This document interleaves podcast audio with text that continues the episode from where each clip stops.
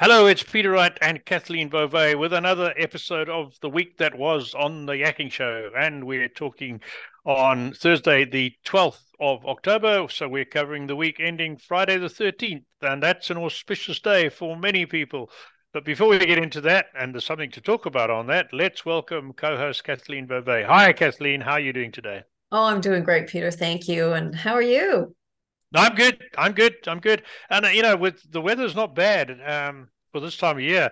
Mm-hmm. So I'm sorry I don't I don't still have a motorbike because for those people who live in Ontario, where we live in Canada, Friday the 13th traditionally is when all the bikers head off to the little town of Dover. Port Dover. That's right. On the, on the lake, and uh, they don't cause trouble. It's always very peaceful, but there's lots of police in attendance, of course. They all behave themselves, and it's a huge economic beast boost for the little town of Port Dover. So we hope that the rain holds off. We could get rain this evening, and that they have a good day of it. They'll need That's to dress right. fairly fairly warm. I think we're sitting at nine degrees centigrade right now, but it's going up to fifteen. So that's something for Friday the thirteenth. All sorts of other forecasts for Friday the thirteenth, mostly doom and gloom. So we're not even going to mention those. We'll we'll leave those alone. Yeah. But um, what are we going to say? We've got to talk about our guest the interview we published this week, and that was Robin oh. Smart from the Alzheimer's Society of the Waterloo region in Ontario here, but uh, she's very knowledgeable on Alzheimer's. So, what did you think of of what she had to tell us, Kathleen? Goodness, Peter, this interview went a little bit longer than what we normally do. It's uh, it's mm-hmm. almost an hour long, but I'll tell you, it was jam packed full of absolutely um, relevant and interesting information about dementia in mm-hmm. general. Mm-hmm. And um, some, of course, talking about Alzheimer. But, you know, there's so much that there is, there's so much to know about this condition. And I had no idea that there were so many different types of dementia. What did she say? Yeah. Was it like something like 200? Something like that. It was in the hundreds, yeah. Yeah, yeah. 200 different types. Um, and she yeah. goes on to uh, give us advice on the different symptoms to look for, when to start to consult a, a physician if you're worried that somebody might be experiencing some cognitive decline. She talked about how you can communicate with somebody that has uh, s- some dementia and what things to avoid saying, things you should say it's it was just so knowledgeable. She is quite the educator, isn't she? Oh, absolutely. And I found from my advanced age of 73, um, I, I, found it really reassuring because I asked her some questions that uh, I was getting worried about. And she says, Look, if you go, and she used the uh, basement story, she said, if you go down to your basement and you get to the bottom of the stairs and you can't remember why you came down, she said, um, That's normal. We do that. She said, And normally, halfway back up the stairs, you'll remember you came for, a, in her case, a pot. She said, If you get down there and you can't remember what day it is, then then you, that's a sign that you might have uh, serious problems. And things like we all do it, losing our keys and that. She said, ah, that's quite normal. Don't have to don't have to worry about that. So I, I found that reassuring.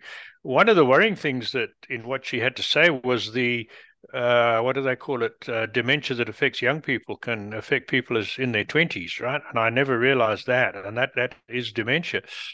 So that was a worry. And picking up on what you said on communication, she said, don't ask people questions. She said, start with, do you remember, or a story, or be very careful with your communication. And she explains that in in the interview. So for any of our audience, any of you listening today who've got people that you're concerned about, elderly relatives or friends, uh, listen to the interview and it'll give you some good pointers on how to determine whether they perhaps are showing signs of dementia or it's just normal aging. So that was good.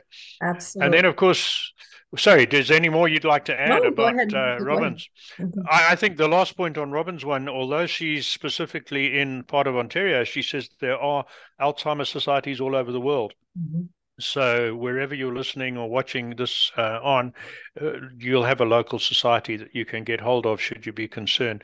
So that was our guest that we published on Tuesday. Coming up next week is Dr. Reesa Woolf, another really entertaining guest. She is an expert on public speaking and she teaches particularly busy executives how to be better public speakers.